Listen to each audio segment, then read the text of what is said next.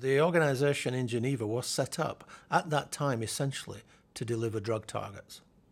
So when they bought Biogen originally, that was to buy the molecular biology technology.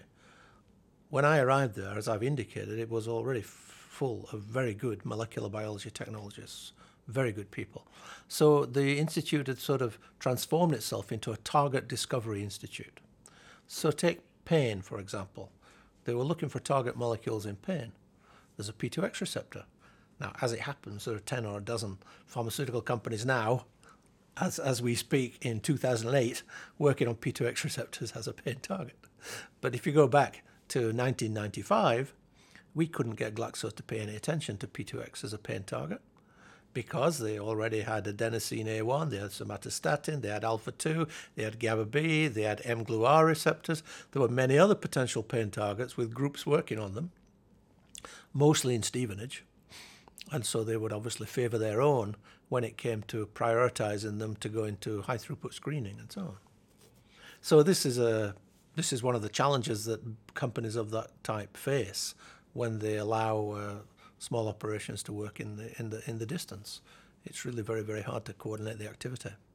So our original thinking around ATP receptors expressed on sensory nerves was that when tissue is damaged, ATP is released and it activates P2X receptors on sensory nerves. P2X23 receptors would be good candidates because they're the ones that are there.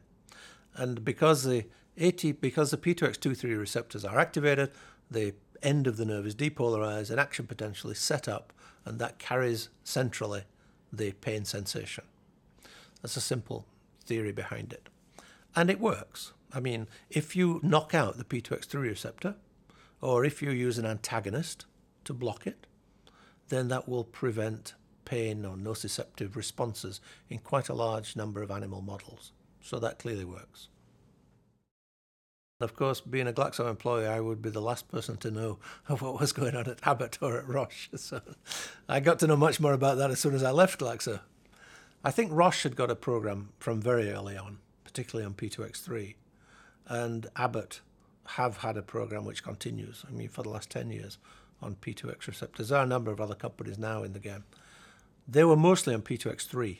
I, I was aware that there was uh, that Roche was supporting some of the work at UCL uh, for a number of years, and I had rather little to do with Roche. I mean, I have uh, consulted to them over the last three or four years.